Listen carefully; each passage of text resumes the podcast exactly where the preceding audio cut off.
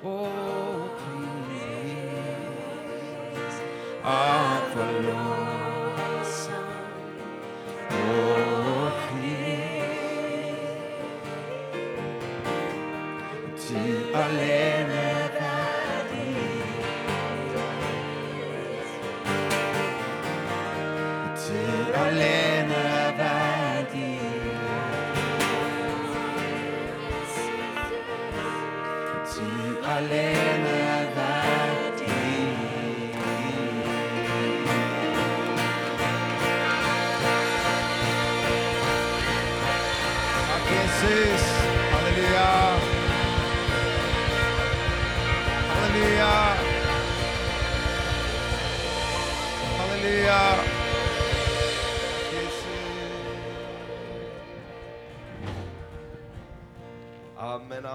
amen. Så underbart. Eh, ja, varsågod och sitt en stund. Ska vi stå igen om en liten stund och be. Eh, den här eftermiddagen är ju finalmöte. Det är möte nummer 22 på King of Kings konferens. Wow! Halleluja! Amen. Men det finns en fräschhet och det finns någonting som porlar här av en frisk källa. Eller hur? Amen, som vederkvicker både ande, kropp och själ. Och så får vi vila ikapp oss lite efteråt, men det går bra. Amen. Miriam, var är Miriam? Amen, där är Miriam. Amen, kom här. Du, du såg en, en bild också som du ville dela. Nu på eftermiddagen ska vi få lyssna till Hans Weissbrott. Vi bara säger välkommen Hans! Så dyrbart att du har det här. Amen. Så där ser han ut. Amen.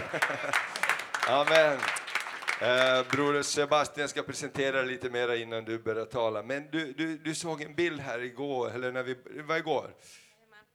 Eh, delvis så var det igår, men sen var det också inför konferensen. Det går liksom hand i hand de här bilderna. Och, eh, jag var tvungen att prata med Sebbe igår, men sen var jag tvungen att säga till dem att det släpper mig inte, så jag måste vara lydig och dela det här.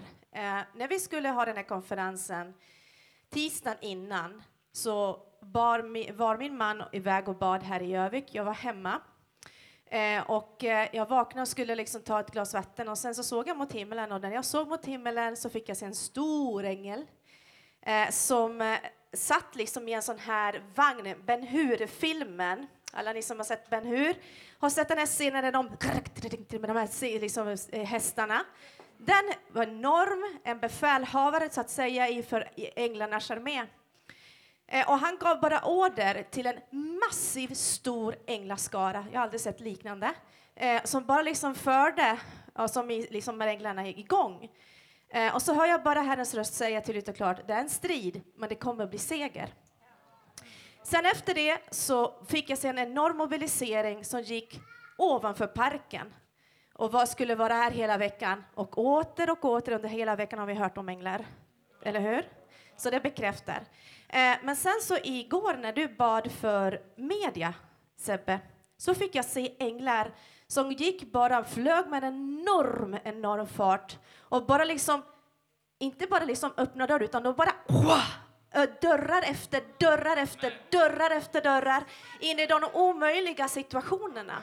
Och så säger Herren så här, det här är inte bara till Sebbe, media, det kommer dör, öppnas dörrar hos dig. Var så säker.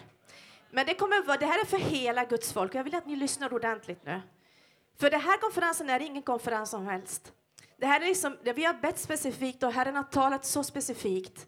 Det här är liksom för Guds folk för en ny tid. Och ni, vi måste förstå att änglarna som har talat om hela veckan, som det står i Guds ord, är med. Och de går före och öppnar de här omöjliga dörrarna. De öppnar de omöjliga dörrarna. Så när vi ber så ska vi vara frimodiga att veta att det vi ber för, det kommer vi att få. Amen.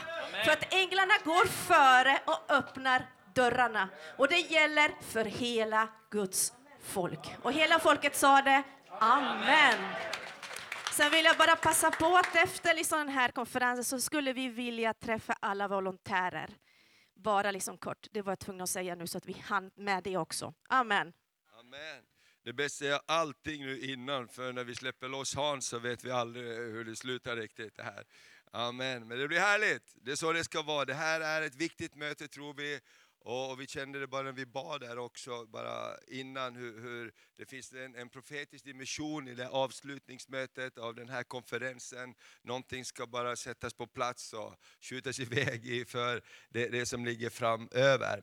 Vi har också en annan sak som vi ska göra nu. Vi har ju bett för alla de nordiska länderna under den här konferensen. Och idag, nu på det här sista mötet, så vill vi också eh, ta tillfälle och be och välsigna Israel. Eh, därför att vi är på ett speciellt sätt hopkopplade med Israel. Jesus var juden som dog för dig och mig. Jesus han kom från Jerusalem, han kommer att komma tillbaka till Jerusalem och vi ska alla mötas där. Och, och, det finns någonting som Herrens ord säger, att välsigna mitt folk. Och det betyder inte att man ska förbanna ett annat folk. Vi välsignar araberna, eller hur? Hur många tittar på hockey-VM nu när det var hockey-VM? Det, det, här blir inget farligt nu så här naturligt. Jag bara frågar, hur många kollar? Precis, och då håller man ju på olika, olika länder.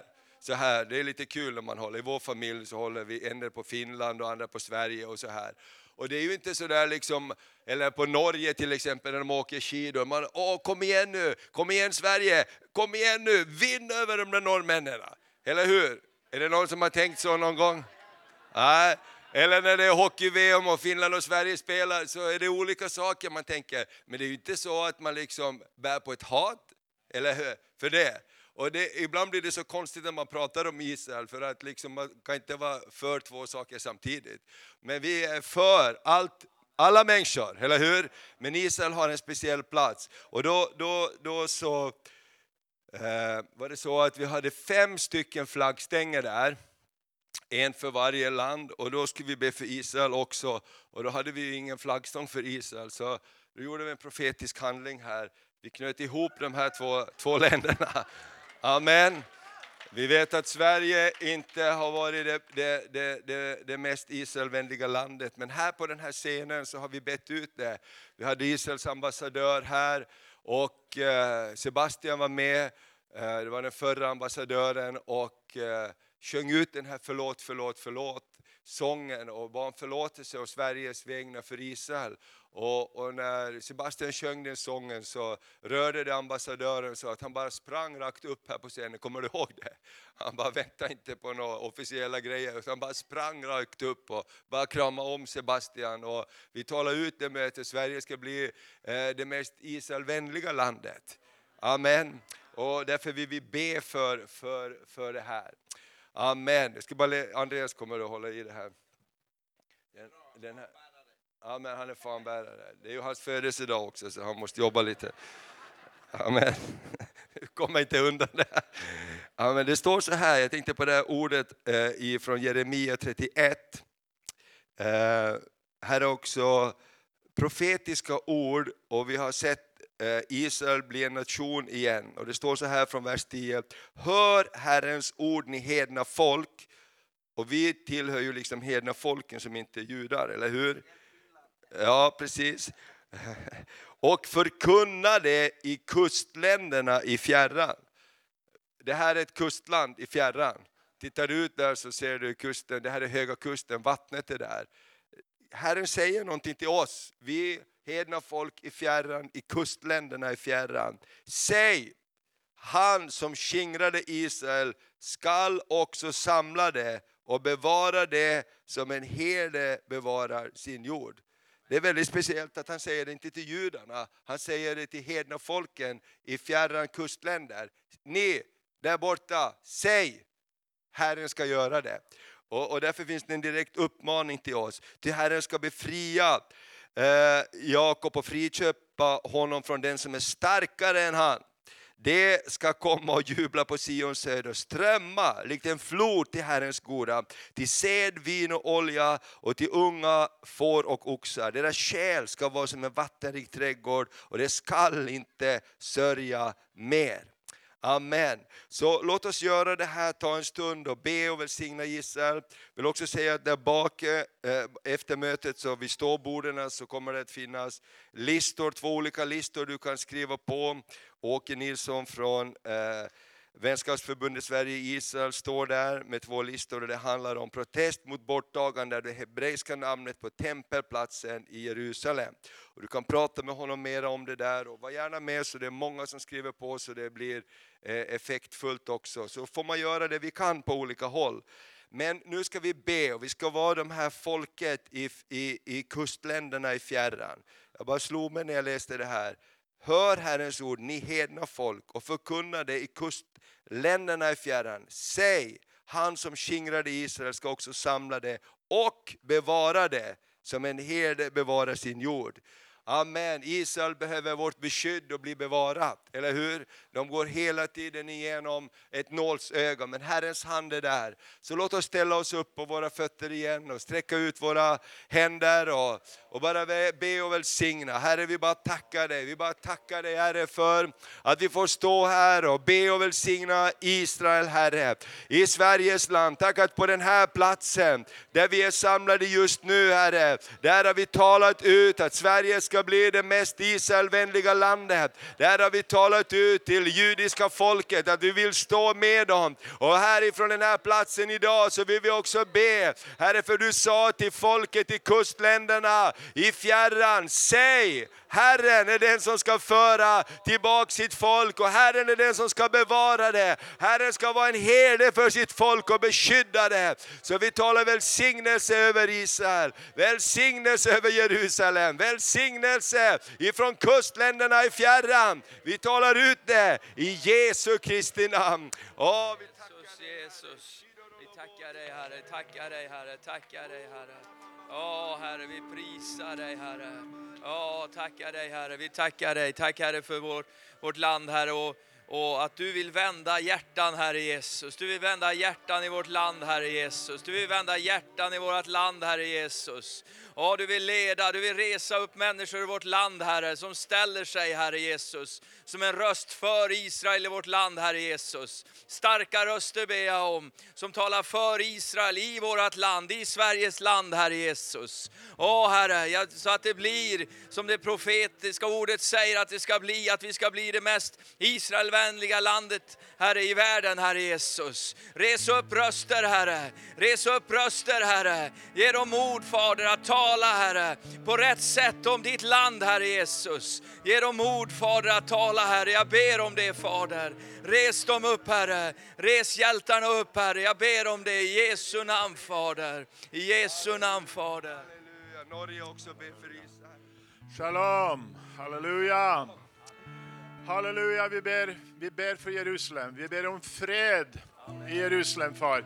Vi vet ju att profetierna säger en del ting om att det ska hända en del saker, Herre. Men tack för att du håller din folk över ditt Eh, och håller din hand över ditt folk, far. Du gör det, far, i Jesu Kristi Nazarens namn. Det står om denna kvinnan som ska bli förföljd i, eh, i tre och ett halvt år, Herre. Men hon ska leds ut i öknen, inte till slakt, men hon ska leds och du ska bevara henne. Du ska ge henne hennes föda, det hon behöver i trängselstiden, Herre. Och vi, vi, vi proklamerar seger i Jesu Kristi namn över Israels land. Halleluja! Och vi hälsar dig, du ängeln Mikael. Halleluja, som är ditt folks beskyttare. Halleluja, vi bekänner seger i Andens värld över Israels land. Jesu Kristi Nazarens namn. Halleluja, vi har läst slutet av boken Herre och vi vet att det blir seger. Vi vet att det blir seger. Halleluja, vi prisar ditt heliga namn.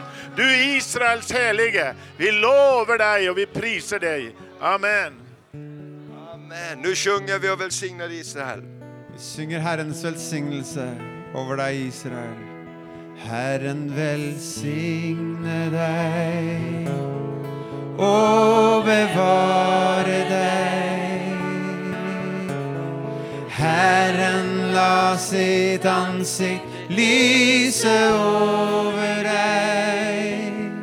Herren löfte sitt åsyn på dig och i dig fred. Fred, vi sjunger en gång till. Herren välsigne dig och bevara Herren la sitt ansikt lyse över dig. Herren löfte sitt åsyn på dig och i dig fred. Fred. Shalom.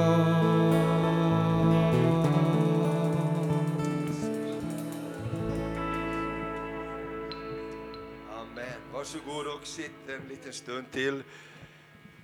Eh, det här är sista mötet här för konferensen och vi vill bara ge också möjlighet att ge en gåva om du vill det för nästa år. Vi riktar redan framåt vår blick emot eh, eh, 2020. Det blir den eh, 21 till 24 maj så kommer vi att ha King och Kings konferens. Och vi vill gärna redan nu börja planera på den och, och göra vårt bästa så att vi får ta nya steg. Och vi bara uppmuntrar dig om du vill vara med och ge en gåva så är du jättevälkommen att vara det.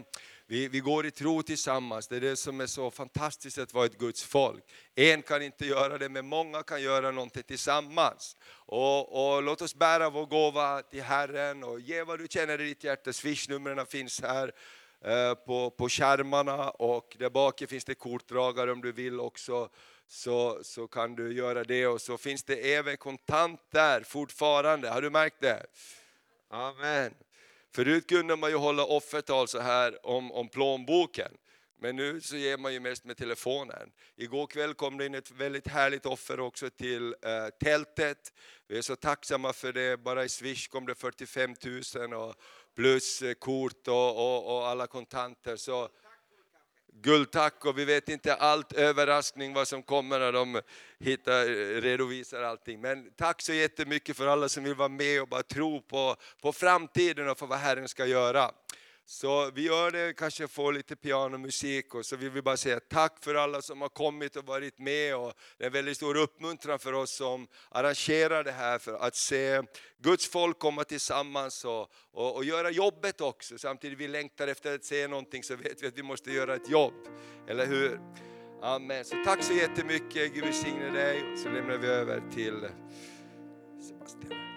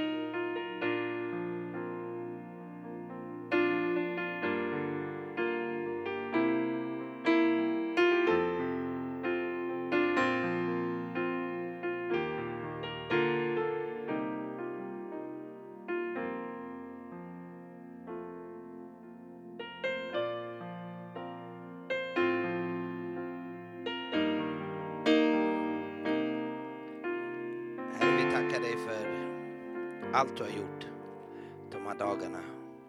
Tackar dig Herre för att du har förvandlat våra liv. För att du har mött oss, för att du har tagit bort det som behövs ta bort och för att du har gett oss det vi, det vi behöver.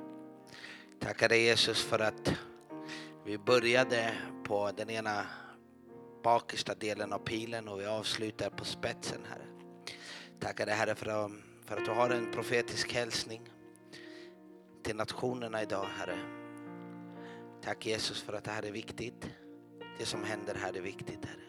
Det som händer under det här mötet är väldigt, väldigt viktigt.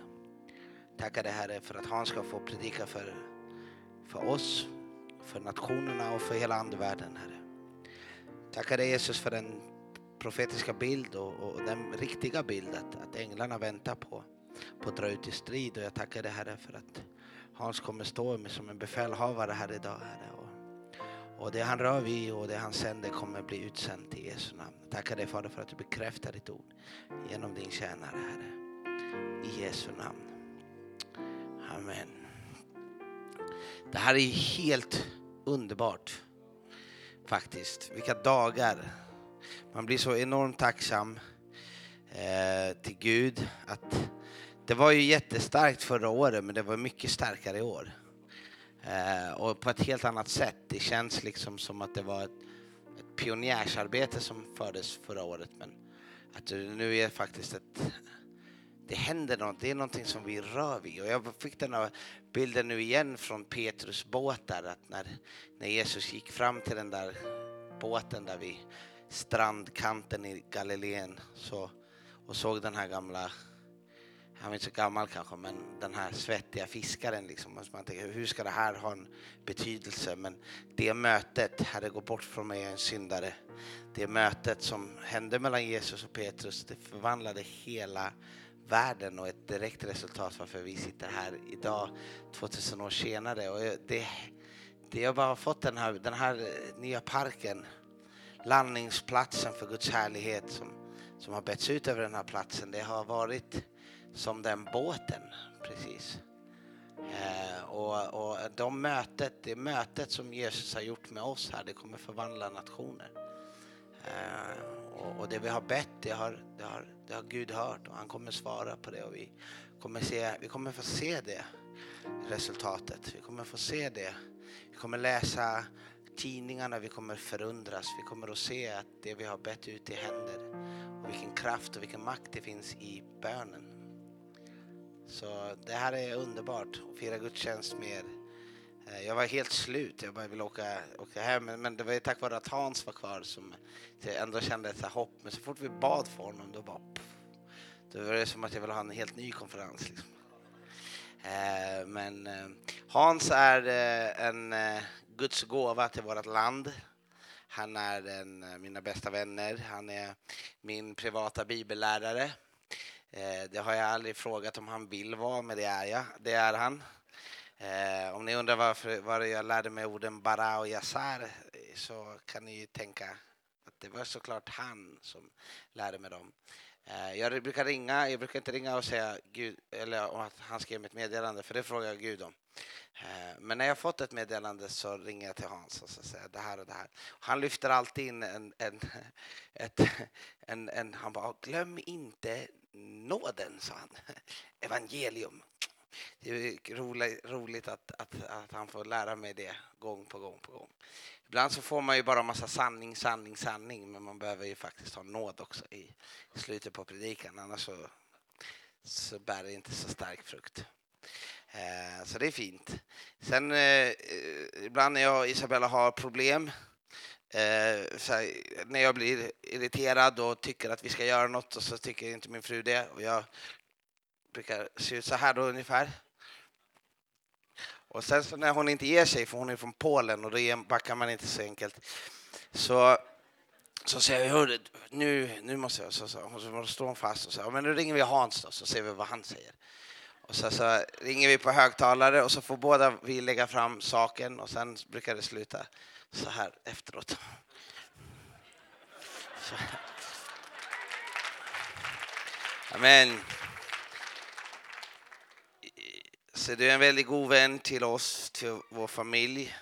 Jag har aldrig träffat en smartare människa än dig faktiskt. I, i, jag hade en, en polare som faktiskt var bankrånare som också var så här polack också, som också var så sinnessjukt smart. Du vet. Eh, och han var faktiskt, därför han var så lyckad bankrånare säkert, för att han var så pass smart. Liksom. Men han hade också kunnat blivit någonting helt annat. Liksom. Men men han var så där smart och, det, och han var också lång. Så ibland när jag tittar på dig och när du pratar så får jag den här känslan som jag fick hemma hos honom. Så där. Fast i det nya livet liksom, så börjar, man står och tittar upp och förundras. Liksom, och känner sig som en pojke i, i skolbänken. Men jag är väldigt tacksam att jag har dig som vän. Att, eh, att jag har dig som eh, en, en, en, personlig bibellärare i livet också. En, en guide och en, äktenskapsförmedlare och, och, och, allt vad du är i ett paket. Så vi är tacksamma att vi ska få höra dig. Men du är också en enormt stark evangelist. Eh, och det, det, det är det som är så härligt. Jag tänker, vad är det vi har, vad, vad är kärnan i, i det här? Du har det apostoliska, det har du, men du har också verkligen den här evangelistsmörjelsen.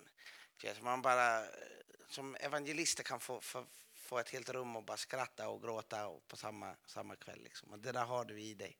Och jag ser fram emot att vi ska skaka Sverige tillsammans med tälten tillsammans broder. Vi kan ge honom en stor varm applåd och hälsa honom välkomna. Amen.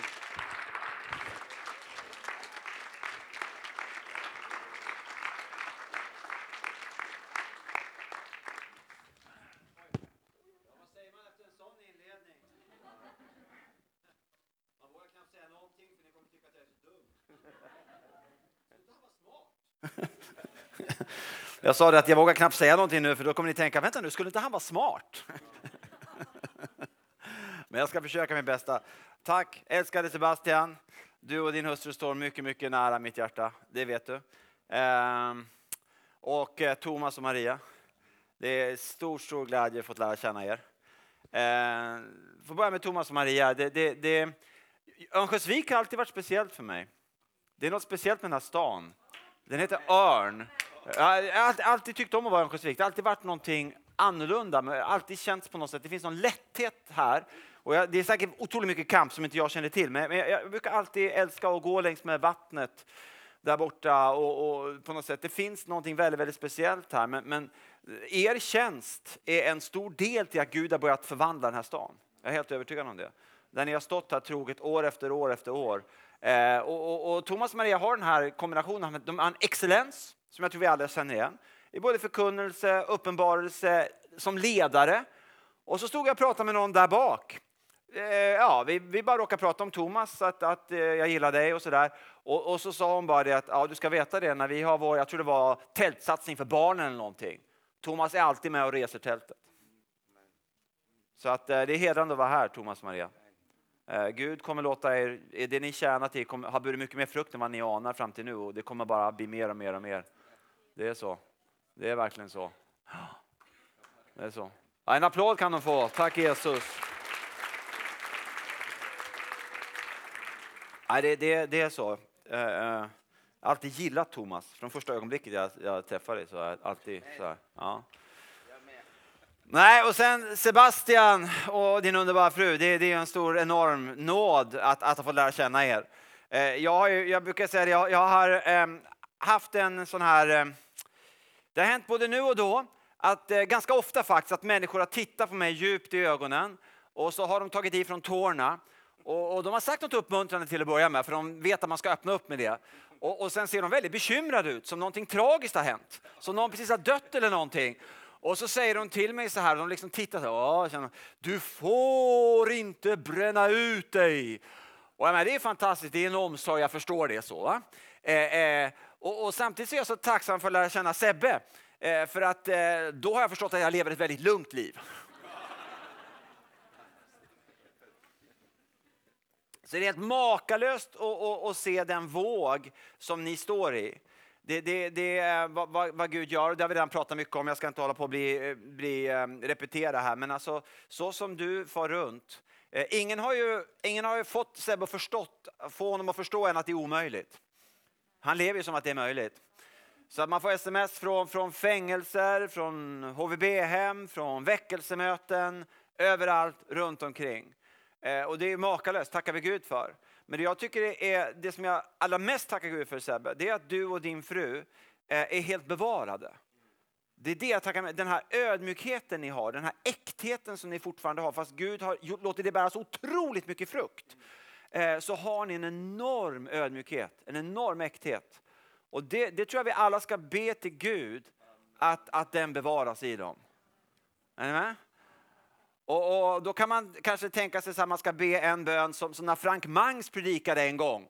Och, och eh, Sebbe börjar ju nå ungefär, liksom, få den typen av genomslag faktiskt. Det är makalöst eh, vad Gud gör.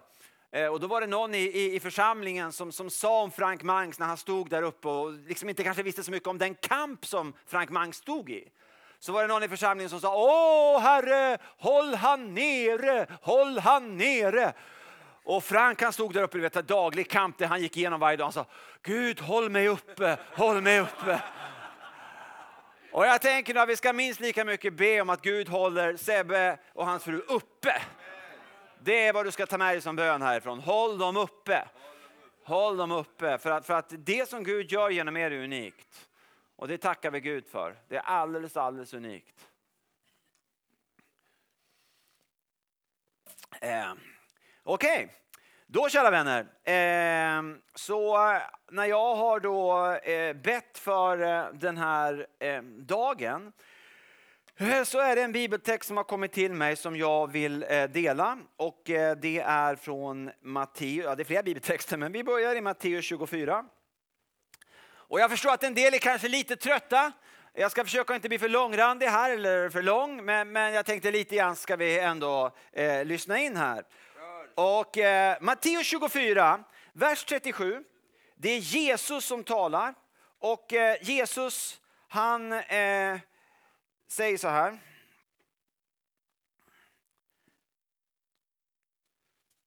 Matteus 24 37. Så som det var under Noas dagar, så ska det vara när Människosonen kommer. Under dagarna före floden åt de och drack. De gifte sig och blev bortgifta ända till den dag då Noa gick in i arken. Och de visste ingenting förrän floden kom och ryckte bort dem alla. Så ska det bli när Människosonen kommer. Då ska två män vara ute på åken. Den ene ska tas med, den andra lämnas kvar. Två kvinnor ska mala vid kvarnen. Den ene ska tas med, den andra lämnas kvar. Var därför vakna, för ni vet inte vilken dag er Herre kommer. Men det förstår ni, att om husägaren visste när på natten tjuven kom, då hade han hållit sig vaken och inte låtit någon bryta sig in i hans hus. Var därför beredda också ni, för i en stund när ni inte väntar det kommer Människosonen. Så nu har Jesus målat upp den här mäktiga scenen av att, att eh, tiden fram emot hans återkomst kommer mer och mer bli som under Noas tid. Det finns en ark eh, som ska lyfta och, och, det är oerhört avgörande att vara inne i arken, inte vara utanför. Eh, men sen i vers 45 så tycker jag att det är underbart för då kommer han liksom med någonstans, men vad kan då vi göra här och nu? När du, detta väldiga perspektiv målas upp. Och då fortsätter Jesus.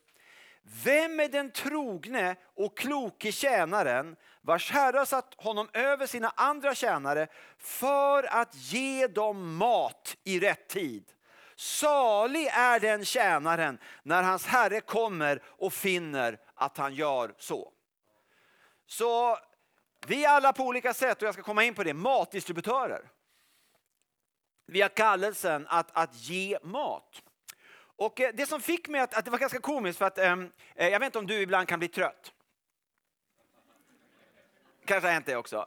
Nej, men jag har varit, det har nog varit lite andlig kamp också. Sådär, va? Och så lite trötthet och hitan och ditan. Va? Och, och jag, jag tappar inte sugen så ofta, men ett par gånger per dag. Så att, eh, ni vet. Nej, men så, så att jag hade bett till Gud och, och eh, någonstans tyckte att jo, men det, det, är nog det här jag ska tala om. Och så var jag på mitt eh, hotellrum och kände mig ungefär lika andlig som en knappnål. Eh, och, och satt där liksom och bad Gud, kan du bara ge mig någon typ av bekräftelse om, om det är det här du tänkte jag skulle tala om. Och så precis utanför mitt hotellrum så var det en sån här stapel med massa olika skyltar. Och, och, och, det som var längst upp, jag bara garvade när jag såg det, för där stod det arken. Så då förstod jag, okej, okay, jag förstår vad du är ute efter här. Och eh, det som satte igång mig den här gången var, eh, jag, jag, jag kommer ihåg, du vet Gud kan ju plötsligt låta oss komma ihåg någonting som vi upplevde för ganska många år sedan. För cirka 15 år sedan kom en Jesus troende jude till mig. Och han delade en vision han fått. Jag tror faktiskt det var en syn han hade sett. Och, och Jag vet inte hur det är med dig, men, men jag får vara med om att en del folk delar syner och visioner och tilltal och drömmar. Inte så många kanske, men ett par hundra per dag eller något sånt där. Lite lätt överdrivet. Så ni vet, man lär sig sila och man, man, kan inte ta till sig allting för jag har fullt upp och kolla hockeytabellerna så jag kan inte ta för mycket tid med det här. Va? Så ni vet, man har saker att göra. Eh, men, men, men, den här eh, eh juden kom till mig och det han delade, det liksom satt sig i mig. Jag kände, nej det här, det, ni vet, och det är så här att är det från Gud, då har Gud någon slags märklig förmåga via den heliga ande att skriva det i våra hjärtan. Så det, det, kommer liksom ner på djupet. Det börjar bränna och glöda där nere så att man behöver liksom inte bli övertygad 15 gånger man ska ta till sig det utan det, liksom, det kommer ner. Och det han hade sett som en syn Tänk dig den här bilden framför dig. Det här var hans, faktiskt en vision. Han såg framför sig arken. Som Noas ark. Fast han visste i synen, som man kan veta saker i visioner, att det här var inte arken på Noas tid, det här var Kristi kyrka.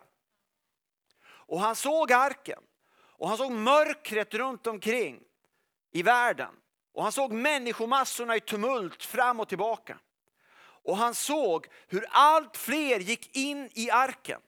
Och han såg att landgången in till arken hade formen av ett kors.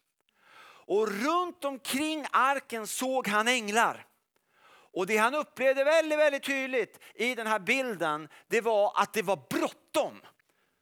Det var en enorm brådska. Det, det, det fanns en angelägenhet över allting. Och eh, det är ju den bilden Jesus någonstans vill ge oss här. Det handlar om, om eh, samma sak som eh, en konsult en gång sa till ett gäng företagsledare på SAS. Han sa det för dyra pengar, men ni kommer få det gratis. Då sa han det att han hade knäckt koden. Vad är det som gör att vissa företag lyckas och andra misslyckas?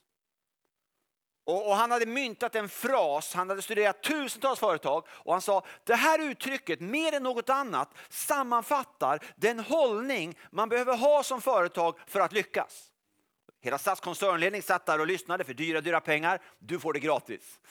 Då, då sa han, uttrycket som jag har hittat, som är själva nyckeln, det är de som lyckas har sense of urgency. Och sense of urgency är ganska intressant. Det där var inte svenska, alltså inte heller norska eller danska, det var engelska. Eh, och, och sense of urgency, vi skulle kunna översätta urgent med bråttom. Och det, det täcker in en del av nyansen av ordet, men inte hela betydelsen. Utan urgent är inte bara bråttom. Urgent det är att det är angeläget. Det är att det är viktigt. Det är det att man bryr sig. Det är det som finns med. Sense of urgency. Man bryr sig om det man gör och därför är det liksom inte först och främst kanske bråttom utan det är så pass angeläget, det är så pass viktigt så att man ser till att lösa ni vet, bränderna som, som börjar komma innan det blir skogsbränder. Man, man, man går ner och släcker direkt för det man håller på med är så viktigt. Sense of urgency. Vad var det Jesus nu sa i sitt tal? Ett av orden jag läste. Jo, ett av orden som Jesus talade ut, eh, som han, han verkar ropa fram, det är ett ord på grekiska, Matteus 24.42, gregoreite. Och vi kan översätta det med vaka. Det har inte att göra med att vi inte ska sova på natten, utan det är en hållning alltså. Var på tå. Var framåtlutade. Det är det han talar om. Så sense of urgency, det, är liksom det som ringde kring den här visionen jag fick eh, då från den här brodern. Och eh, det var också det som eh, på något sätt andas i, i, i Jesu ord. Och, och, och, på tal om det här med, med, att han hade sett änglar runt omkring eh, eh, arken så, så, var det ju speciellt det här, eh, vad det nu heter, koordinatorn. Du är här någonstans. Där, Miriam ja, vackert namn, hebreiskt, underbart. Eh, Miriam då, hon delar ju här att, det här med änglar och, och, jag har alltid bett till Gud att jag skulle få se och möta en ängel. Ja, men det tycker jag, det är väl inte fel? Eller hur? Man får be. Och ni vet, alla bönesvar får vi inte direkt. Så jag har inte mött någon ängel vad jag vet. Jag kan ha mött änglar. Ibland har jag faktiskt, det hände en gång till exempel, jag hade inte en aning om vägen. Och, och jag mötte två män i norra Skottland när jag var ute på en böneresa. Jag skulle till norra kanten av, av, av, av Skottland hade Gud sagt. Eh, stackars broder som följde med mig på den här resan.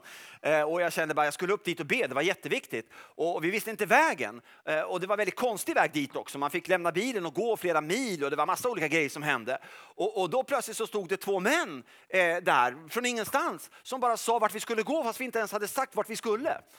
Så det efteråt började jag fundera på, ja, men det där kanske inte var helt naturligt så. Det, det, så kan det ju vara. Eh, slår vi en efterhand då. Men Förra veckan så tror jag, jag kan inte bevisa det för, för, för, det får jag testa med Gud i himlen, men jag tror faktiskt att för en vecka sedan så för första gången i mitt liv så mötte jag en ängel så jag kunde förstå efteråt att det var det. Jag predikade, var i västerut Thomas? Vilket väderstreck, vad ska jag peka? Så? Ja, vi går på det, vi går på dig. Ja, så. Och då, jag predikade i Trondheim eh, förra helgen. Ni vet, någon hobby ska man ha, så jag predikar. Så. Och eh, det var, eh, de sa det till mig då att det, det, stod, det var 11 församlingar som gick ihop en helg och det har de inte gjort på det sättet, sa någon till mig, på 30 år. Det var väldigt speciellt. Liksom, Kristi kropp kom samman och det var en härlig helg på många sätt och mycket outreach och undervisning och allt vad det nu var för någonting.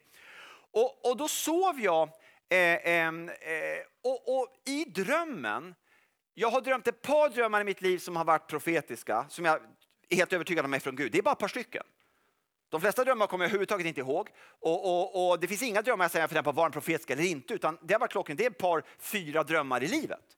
Det här kanske då var min femte profetiska dröm jag någonsin drömt. Eh, jag tror att det var det. Och vad som hände var så här att, att jag var inne någonstans, hus eller lägenhet eller vad det nu var för någonting.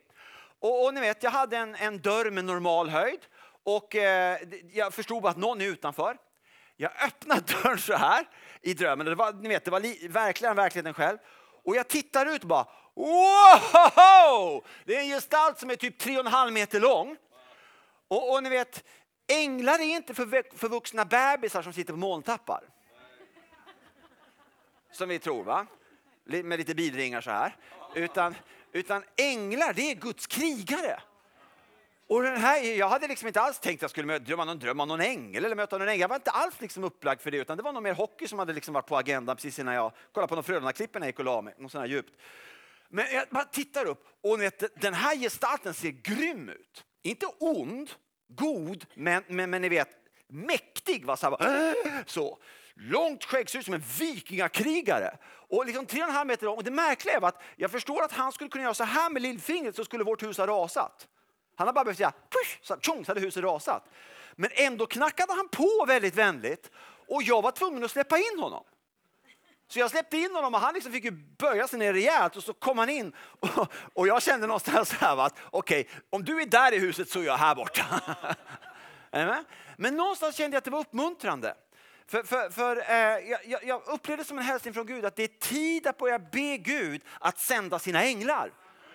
Och hans änglar är mäktiga änglar, det är krigaränglar. De gör skillnad. Det är inga små vuxna bebisar, utan det är enorma gestalter som vi ber Fadern i himlen att sända för att förvandla vår värld. Det kommer behövas mer än någonsin i vår tid tror jag. Jag tänkte på det i förmiddags när Joakim, kommer ni ihåg det? Delade om änglar. Jag känner att, att, och så kom det igår om änglar, kom idag om änglar. Jag tror det ligger på Guds hjärta någonstans. Eh, I vilket fall som helst. Eh, så var det med det. Och eh, då tänkte jag läsa nästa bibeltext. Vi är ju inne på detta med Noa. Och eh, då ska vi läsa lite vidare om Noa. Eh, första Mosebok 6, vers 5 till vers 8.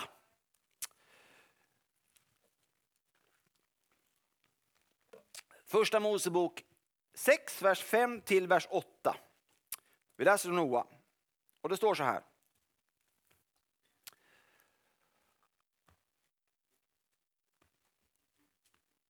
Första Mosebok 6, vers 58. Första Mosebok 6, vers 58.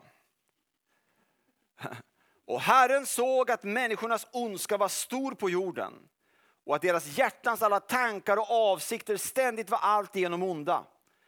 Då sörjde Herren att han hade gjort människorna på jorden och han var bedrövad i sitt hjärta. Herren sa, människorna som jag har skapat ska jag utplåna från jordens yta både människor och fyrfotadjur, kräldjur och himlens fåglar. Jag sörjer att jag har gjort dem, men Noa hade funnit nåd inför Herrens ögon. Och eh, då skulle jag vilja säga någonting om eh, detta med då Noa. Utifrån den här texten. Och nu mina vänner, lite trötta kanske efter en lång konferens, möte nummer 22. Men jag tänkte nu ska vi göra något som jag älskar och det är att hoppa ner i ett hebreiskt ord. Jag har ett sjukligt intresse för detta. Eh, och då är det så att, att det här ordet som översätts sörjde eh, i första Mosebok 6, vers 6. Eh, då sörjde Herren att han hade gjort människorna på jorden. Det översätts ibland, eh, vanligare gamla översättningar kanske du har sett, då ångrade Herren att han gjort jorden. Har ni sett den översättningen? Ja, och det har alltid stört mig. Jag har alltid haft problem med liksom det här att okay, Gud gör någonting och så säger ah, det blev ju inte så bra det här jag tänkte. Jag hade inte tänkt på att det skulle bli så här. Nej, jag ångrar mig, det gör något annat. Va? Så jag kände jag måste ner i det hebreiska ordet och fundera på vad betyder det här egentligen? Och då är det att det hebreiska ordet här är nacham. Och i, i hebreiska är det mycket Kan ni säga nacham? Ja, underbart, ni är ju helt på här. Nacham. Och då började jag göra som, som man ska göra med ett hebreiskt ord. Va? Jag började slå det genom hela gamla testamentet, eh, inte på svenska då märkligt nog, utan på hebreiska. Eh, och, och, och, bara tänka, var någonstans hittar vi Nasham? Och eh, det intressanta är att, att i samma bibelbok, i första Mosebok, som vi tror Mose har skrivit, så används ordet Nasham och översätts på ett helt annat sätt. Det är samma ord. Och det är Isak. Ni vet Isak? När han får syn på Rebecka som kommer ridande över fälten som ska bli hans fru. Då står det i den hebreiska texten, när Isak såg Rebecka så nachammade han sorgen över sin mor. Och då översätter vi samma ord trösta. Det är samma ord. Jesaja 40, nachmi, nachmi, ami. Trösta, trösta mitt folk. Det är samma ord, nacham. Och då måste man börja fundera på, vänta nu, vad är grundbetydelsen? Vad, vad, vad är liksom själva DNA? Vad betyder ordet egentligen i grunden? Jag menar, eh, det måste finnas någonting under ångra och trösta. Och då är det så här. Nöd på hebreiska betyder någonting trångt. En trång passage, tsor. Ni tänker nöd. Och då tror jag nacham är ett ord som, man kan inte översätta det så för det blir för många ord, så jag förstår att de måste välja ett ord. Men jag tror att nacham, om man ska översätta vad det verkligen betyder, så betyder det något helt annat än att ångra sig. Egentligen något helt annat än en terapeutisk tröst också ur en aspekt. Det kan leda till det. Nacham betyder egentligen, tror jag, Guds suveräna förmåga att leda genom en trång passage. Är ni med? För då säger Gud till Noa, va? han säger så här, okej, okay, we're going in. Nu kommer det bli en trång passage. Nu måste jag komma med dom till en stor del av mänskligheten. Men jag har redan förutsett innan den skapelsens grundläggning. Jag har, jag har kallat dig och, och, och, du kommer bära vidare hela mänskligheten. Och, och, därför så ska du vara beredd nu att nu kommer det skaka, nu kommer det bli stormigt, nu kommer det bli trångt. Ni kommer leva över ett år i en liten ark och ni kommer vara de enda som räddas på jorden, de som kommer in i arken. Så det blir en trång passage, det blir Nacham. Men jag kan den suveräna vägen igenom. Är ni med? Och då är det ju väldigt logiskt. Isak, han är på andra sidan den trånga passagen. Han ser Rebecka och på det sättet för Gud honom ut genom tunneln som var sorgen över sin mor. Han ser Rebecka, wow, Nacham, Gud har suveränt fört mig ut på andra sidan. Är ni med? Och vill ni då hitta Nacham i dess liksom setting där det verkligen man kan se tydligt vad DNA för Nacham är. Och jag ska inte predika över den texten, det är livsfarligt för då blir det ett par timmar på det. Men det är ju Saltaren 23. Saltaren 23 som David skriver, som hade så mycket krig och så mycket kamp i sitt liv. Och vad skriver han då? Jo, han skriver ju i Saltaren 23.4. Även om jag vandrar i dödsskuggans dal fruktar jag inget ont. Varför? För du är med mig. Och så står det i översättning till svenska, din käpp och stav de tröstar mig. Men där står, vilket ord då? Nacham. Det han, är, det han framförallt är ute efter, visst är det jättefint att Gud kommer krama om honom och tröstar honom och torkar tåren och ger honom ett geléhall eller någonting så han piggar på sig lite grann i mörkrets dal. Men det som är allra viktigast det är ju inte det. Utan det är att han säger Gud, du för mig ut på andra sidan. Du för mig genom den trånga passagen. Och det är precis så Psaltaren 23 fortsätter. Då är han plötsligt ute på andra sidan. Så här är ett budskap till dig. Du som befinner dig i ett semane. Du som befinner dig i en trång passage. Du som befinner dig i ett mörkt rum. Du har varit snäll på konferensen, du har varit trevlig mot andra och du har blivit välsignad och halleluja och folk frågar hur är det och du säger så här, jo men det är bra. Alltså kaos och kampen bra. Så du har en hel del kamp här inne. Då, då är budskapet till dig, jag brukar säga så här, Jesus var ensam i sitt Getsemane så du aldrig ska behöva vara ensam i ditt Getsemane. För det är en dörr öppen på andra sidan och du är på väg igenom. Nasham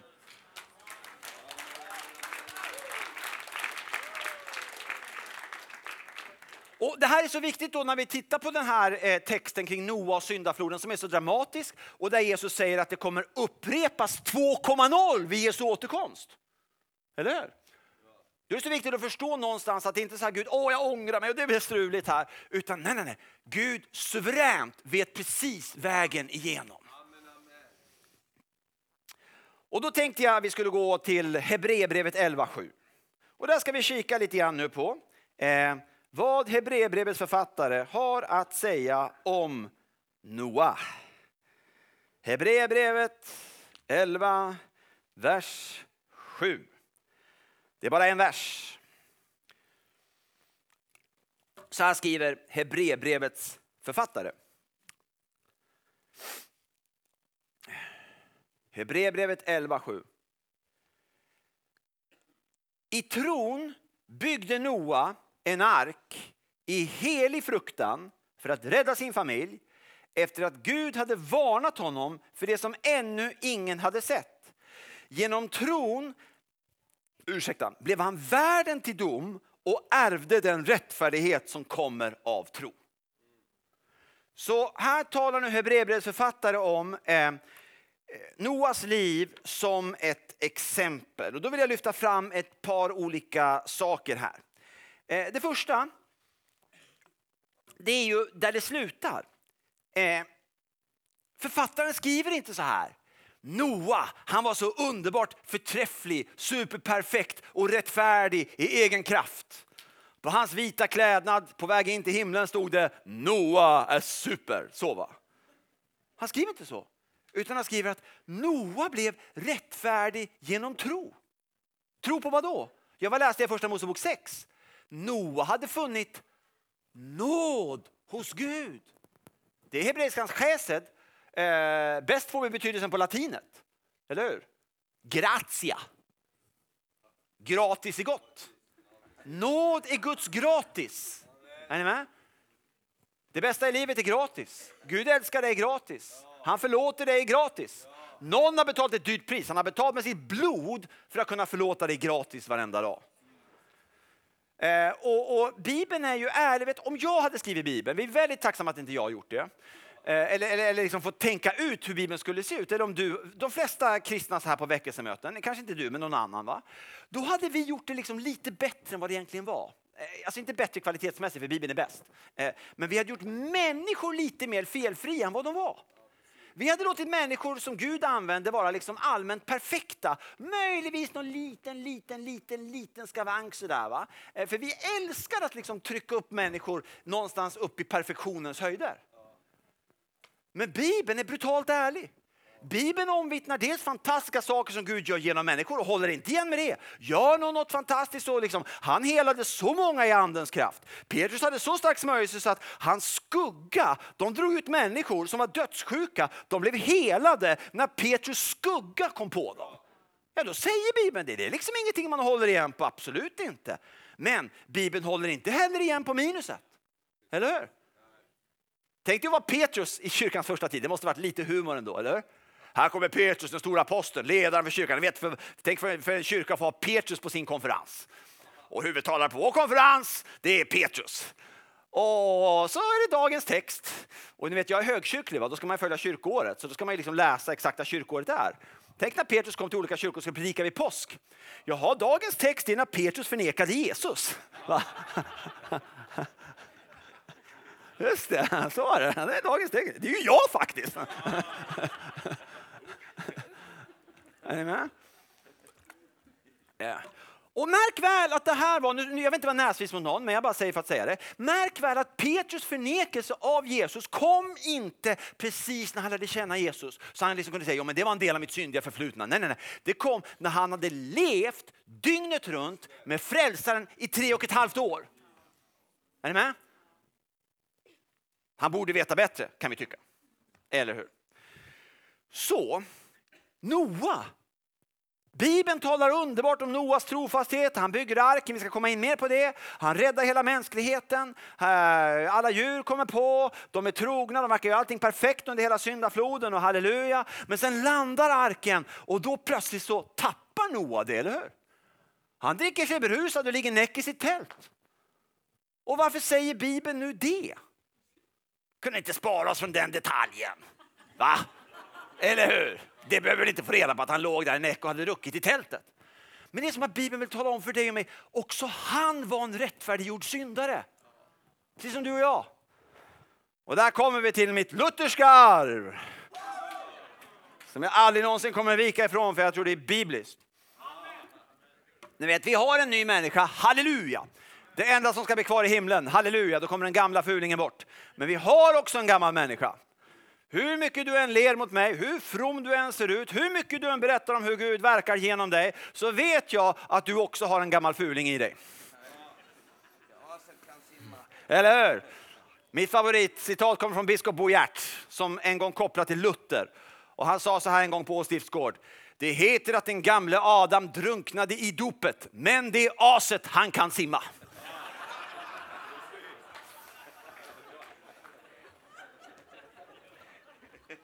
Och min gamla människa har simborgarmärke.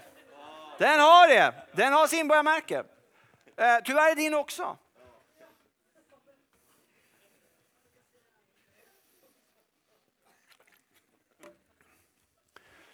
Vad innebär detta? Jo, det här innebär, vi ska ta någon minut till för jag tror det här är lite viktigt. Eh, det här innebär min vän att du behöver lära dig att leva i nåden, inte bara på en konferens, utan varje dag. Är du med? Leva i nåden varje dag. Inte som en sån här ursäkt, men då kan jag synda jättemycket. Nej, det är inte det det handlar om. Eller hur? Varje gång du syndar bedrövar du Guds hjärta mer än du anar. Men så att du kan lära dig att leva i Jesu förlåtelse. Jag har ju lärt känna Bo Brander, eh, eh, min andlige fader. Det var en vän som, döpte, eh, som, som bad för mig, jag blev döpt i den helige ande. Eh, och, och jag fick tungotalet. Sen fick massa andra människor fick massa upplevelser och jag fick inte så mycket upplevelser. Jag antar att det är något fel här inne. Men, men det jag fick direkt när jag fick den här tungotalet kom, det var jag fick Bibeln är Guds ord. Bibeln är Guds ord.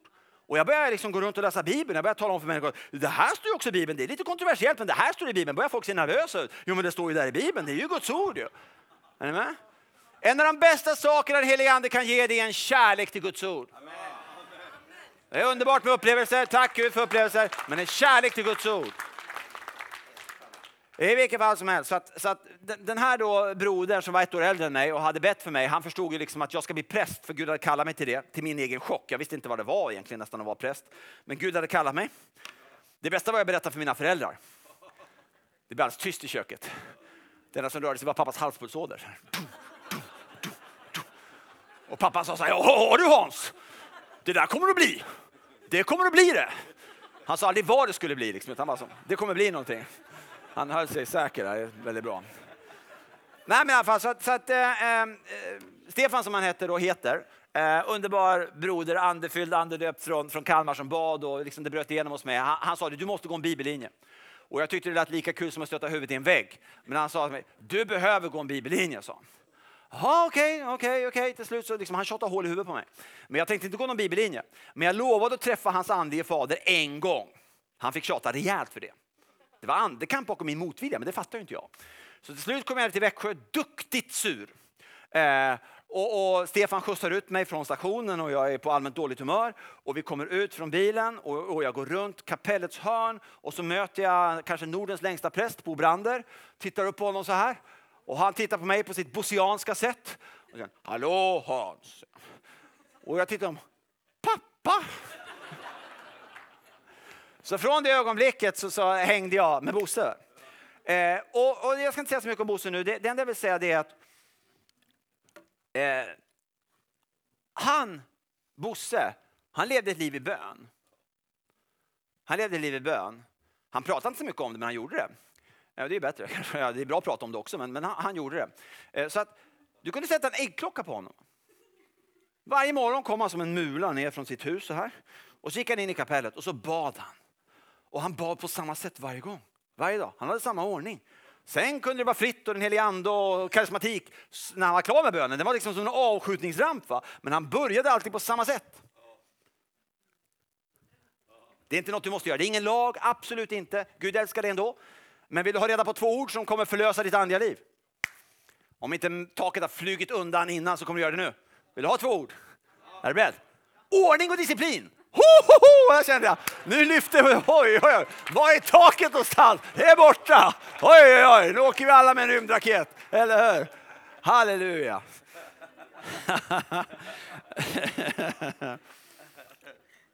Ja, ja. Jag skojar inte, jag kan inte säga skoja bara för det är faktiskt inte skoj. Det är på riktigt. I vilket fall. Så, så Bosse, varje tid på morgonen så kom han ner då. Så gick han ner och så började han, och han började med att hälsa Gud. Vi ska bara ta en liten del av bönen. Han började med att hälsa Gud. Herre låt oss se din nåd. Och så bugade han sig, han stod va. Eh, eh, eh, och låt oss se din och ge oss din frälsning. Och så gjorde han så här. Ära vare Fadern och Sonen och den helige Ande. Så som det var i begynnelsen, nu är och skall vara från evighet till evighet. Amen. Och jag har lärt mig, jag börjar så varje morgon i princip sedan 80-talet. Jag har inte hållit på så länge, men 30 år kanske. Eh, och ni vet, ofta talar vi i Sverige om hur lite bönen känns. Jag vet inte varför, men vi älskar att betona det negativa i Sverige. Ibland är det nästan något sjukligt. Va? Bönen är så komplicerad, ibland är det så torrt. Och visst är det torrt många gånger, absolut. Men jag är inte förvånad över hur, hur lite bönen känns. Jag är förvånad över hur mycket bönen känns. Så jag behöver oftast inte komma längre så här. Eh, här låt oss se din nåd och ge oss din frälsning. Ära vare Fadern och Sonen. Där kommer smörjelsen. Kommer inte långt alltså. Och en ordning hjälper mig att komma in i friheten. Det är inget hinder, det hjälper mig. Och sen fortsätter Bosse då. Varje morgon fortsätter han. Går han ner på knä vet ni. Den är Bosse som var så uppburen av alla och alla älskade Bosse och han undervisade på så fantastiskt sätt och så många blev präster och diakoner för att de, de blev välsignade av hans tjänst. Så, så, så gick han ner på knä. Varje morgon gick Bosse ner på knä. Boom! Tung man på många sätt, i god bemärkelse. Alltså. Så gick han ner och så kom det jag bekänner inför dig, helige rättfärdige Gud, att jag syndar med tankar, ord och gärningar. Tänk på mig i barmhärtighet och förlåt mig för Jesu Kristi skull vad jag har brutit. Och så, kom, så bakläser man Guds ord för sig själv. Det älskar man den här bönordningen, att man läser mycket Guds ord för sig själv. Så sen läser han första Johannesbrevet 1.9. Om vi bekänner våra synder är han trofast och rättfärdig så att han förlåter oss våra synder och renar oss från all orättfärdighet. Och det här har jag lärt mig, det läser jag över mig själv varenda morgon. Och sen är man ju fri i Kristus, så man kan ju komma med tillägg. Så jag har ett eget tillägg. Jag brukar ropa ut i Jesu namn i Lammets blod. Wow, och det piggar upp i luften, det piggar upp i atmosfären. Vet ni. Eh, jag har ju varit uppe flera minuter så jag har liksom redan hunnit uppfinna dagens första missmod. Så det är väldigt bra liksom att ropa ut det här. Va? Är ni med? Eh, oh, så, så kommer jag åt rätt håll. Och här då. Djävulen vet om att det här är vårt största problem. Att vi har den gamla och den nya människan. Så, så, så det vanligaste själavårdsproblemet genom 2000 år det är att han försöker få dig och mig eh, att, att inte tro på att Jesus förlåter oss vår synd. Och jag brukar säga så här att, att djävulen försöker ge oss andligt nackspärr.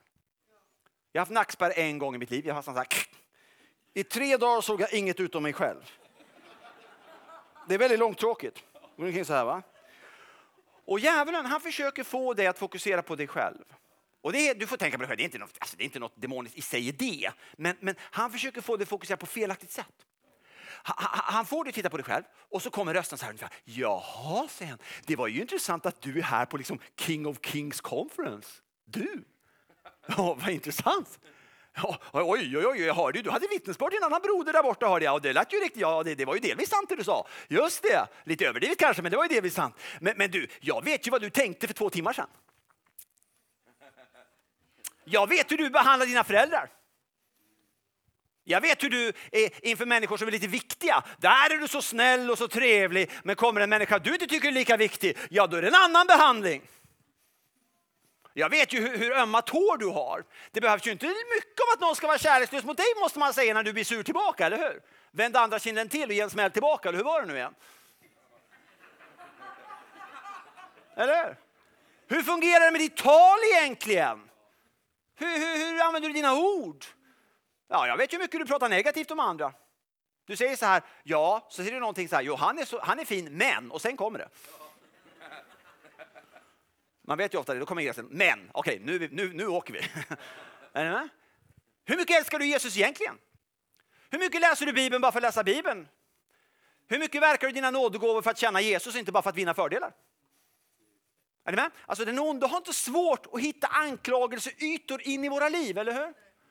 Och, och delvis det han säger kan, kan liksom delvis ha koppling till sanningen. Och här är det lurigt. För ni vet, en av den helige andes uppgifter är att uppenbara om synd.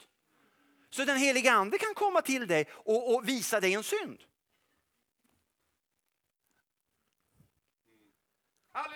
Amen!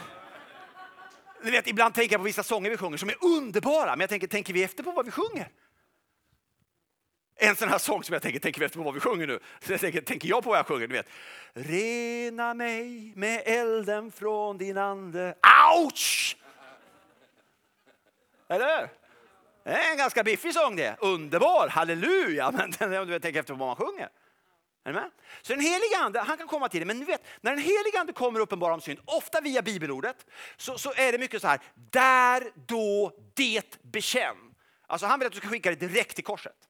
När en onde kommer in och anklagar dig, då kommer det istället sån här, vet, grå, diffus anklagelsedimma in som gör man blir allmänt förvirrad. Och så pekar han på lite fel och brister, han överdriver lite grann och framförallt kommer han med en felaktig slutsats. För sen säger han så här, där ser du, det här är ju tecknet på att du inte är en riktig kristen. Det här är tecknet på att du är en hycklare. Det här är ett tecken på att Jesus inte förlåter dig. Och då fastar man med nacken. Är ni med? Känns det igen? Och därför skulle jag bara vilja ge dig som en, som, som en bara hälsning. Eh, Noa levde i ett fantastiskt flöde, han var med och räddade mänskligheten. Men han blev inte rättfärdig genom sina egna gärningar, utan han blev rättfärdig genom tro på Guds nåd.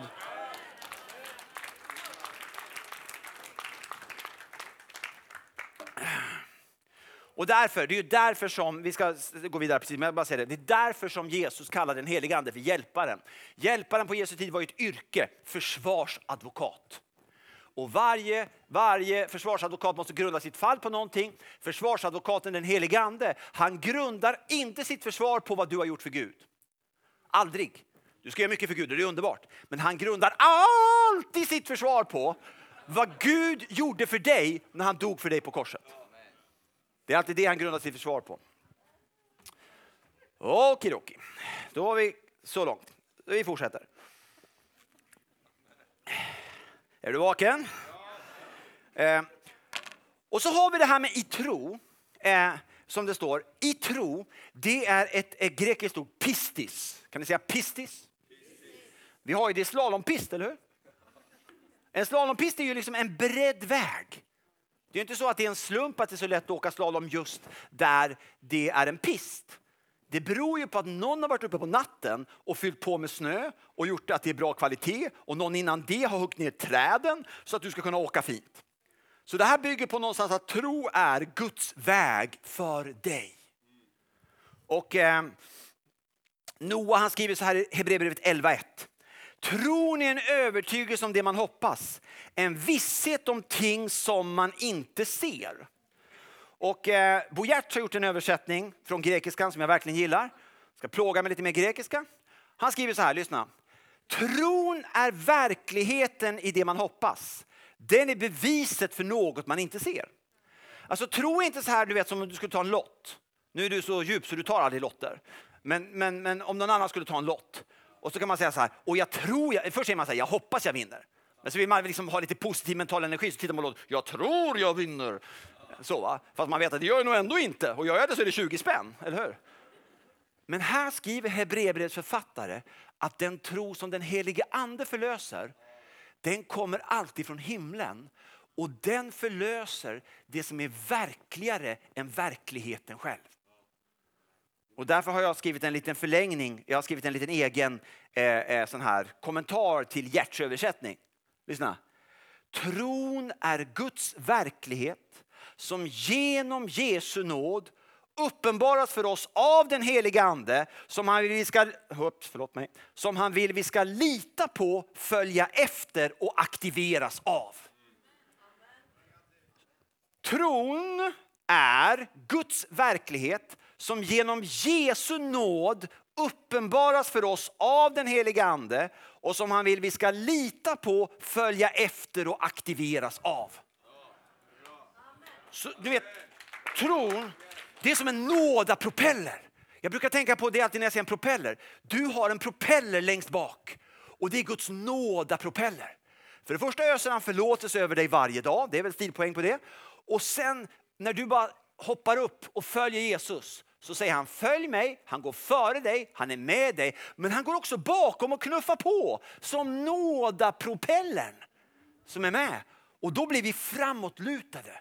För det vi behöver i den här tiden mer än någonsin är liksom ett, ett, ett noaitiskt, vad säger man, noakidiskt, något sånt. Att leva som Noa, det innebär mina vänner att leva framåtlutat. Det är det vi behöver i den här tiden. Mm. Och så fortsätter vi. Är du vaken? Tack för det. Och eh, jag ska inte hålla på så länge till, lite stund till. Det står så här också. I tron byggde Noa en ark i helig fruktan. Och ordet för helig fruktan på grekiska det är evlabes. Kan du säga evlabes? Jag uttalar förmodligen fel, så du gjorde det också, men, men i vilket fall. ordet. Eh, det betyder, lyssna, det betyder helig passion. Helig passion.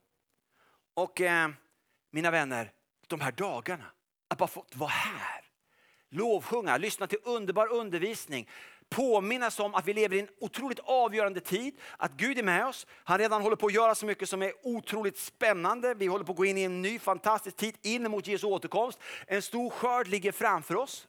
Missionsbefallningen håller på liksom att uppfyllas inför våra ögon även här.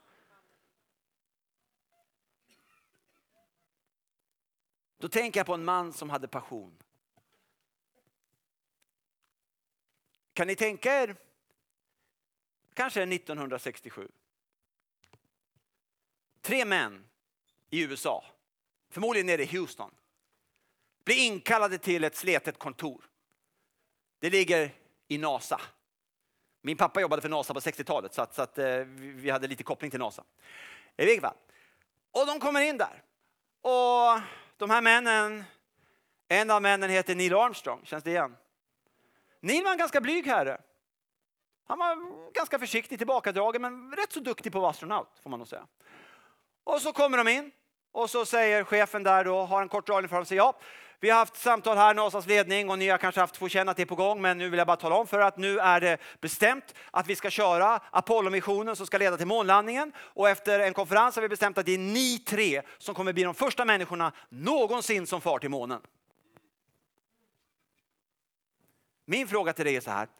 Hur tror du de gick ut från det kontoret? Hoho, ja, ja.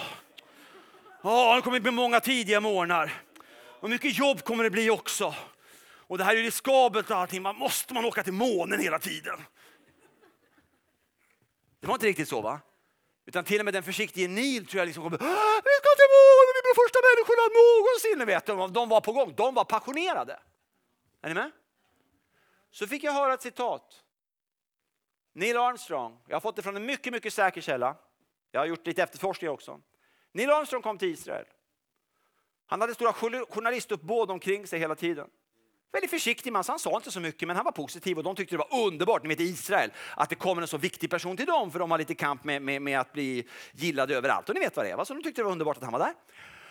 Och så hade han med sig en chefsarkeolog och en kvinnlig guide. Och jag känner en nära vän till den kvinnliga guiden som guidade Neil Armstrong.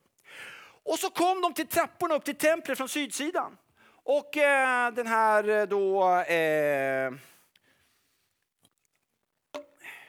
Chefsarkeologen han sa så här, ja det här är trapporna som går upp till, till tempelplatsen. Eh, de är 2000 år gamla. Det betyder att många berömda personer har gått upp till templet just här där du ser de här trapporna, för där är porten. Eh, bland annat så har Jesus säkert gått här, det kan vi säga med största sannolikhet. Så. Han bara sa, ja så. Då hände någonting. Då berättar den kvinnliga guiden och det, journalisterna, det, det bespreds sen, va? Att, att Neil, första mannen som landar på månen, han frös till så här. Och de bara, va? Vad är det som har hänt? Och så börjar han vagga fram och tillbaka. Och så börjar det komma tårar ner från hans ögon. Och den är försiktig man som inte kom med stora uttalanden. Inför detta, och de hade ju lärt känna honom lite grann, så de blev ännu mer chockade. Så ställer han sig inför alla, så bara pekar han på trapporna och så säger han så här. I got to tell you, I'm more excited walking on these steps than I was walking on the moon.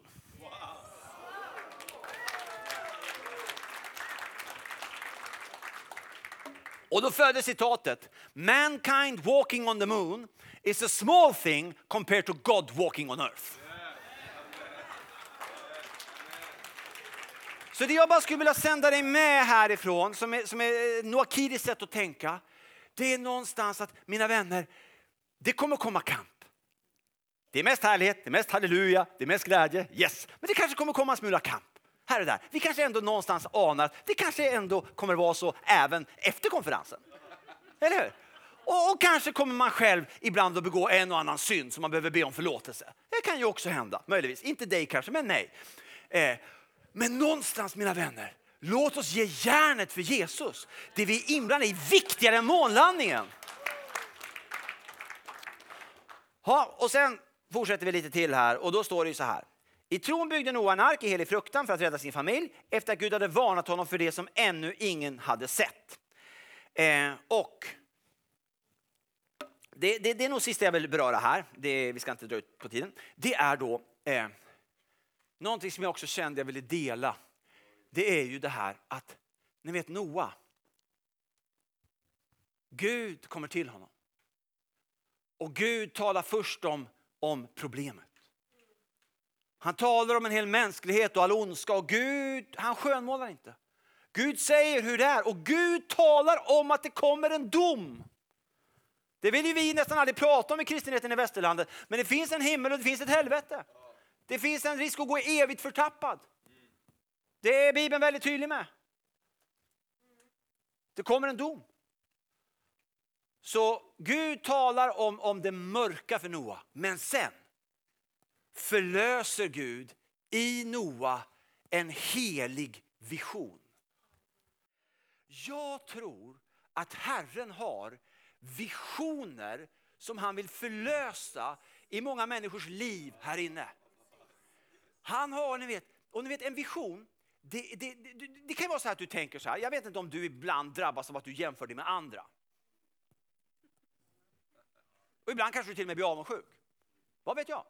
Eh, eh Bengt Pleijel, präst på västkusten, han säger så här, när den helig ande kommer över oss sker ett mirakel.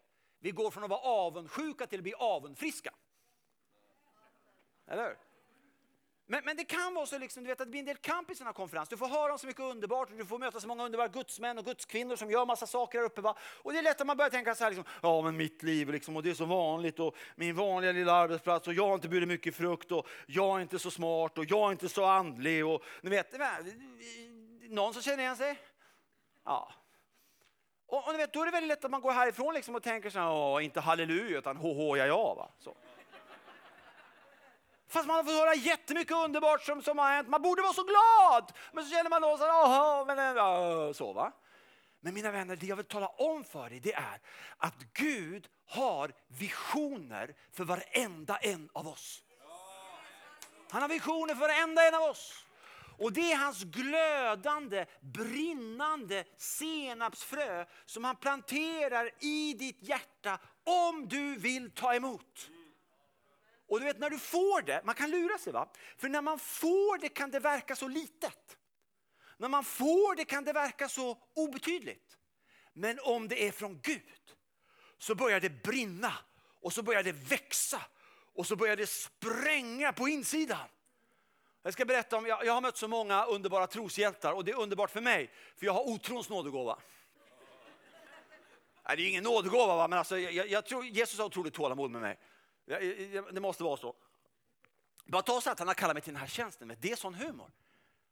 Vet, jag är asocial egentligen. Jag är inte alls social. Fråga mina nära och kära när jag kommer hem. Om jag går in i köttet i mig själv, då är jag en eremitkräfta. Jag kryper under en sten och tittar ut på folk så här.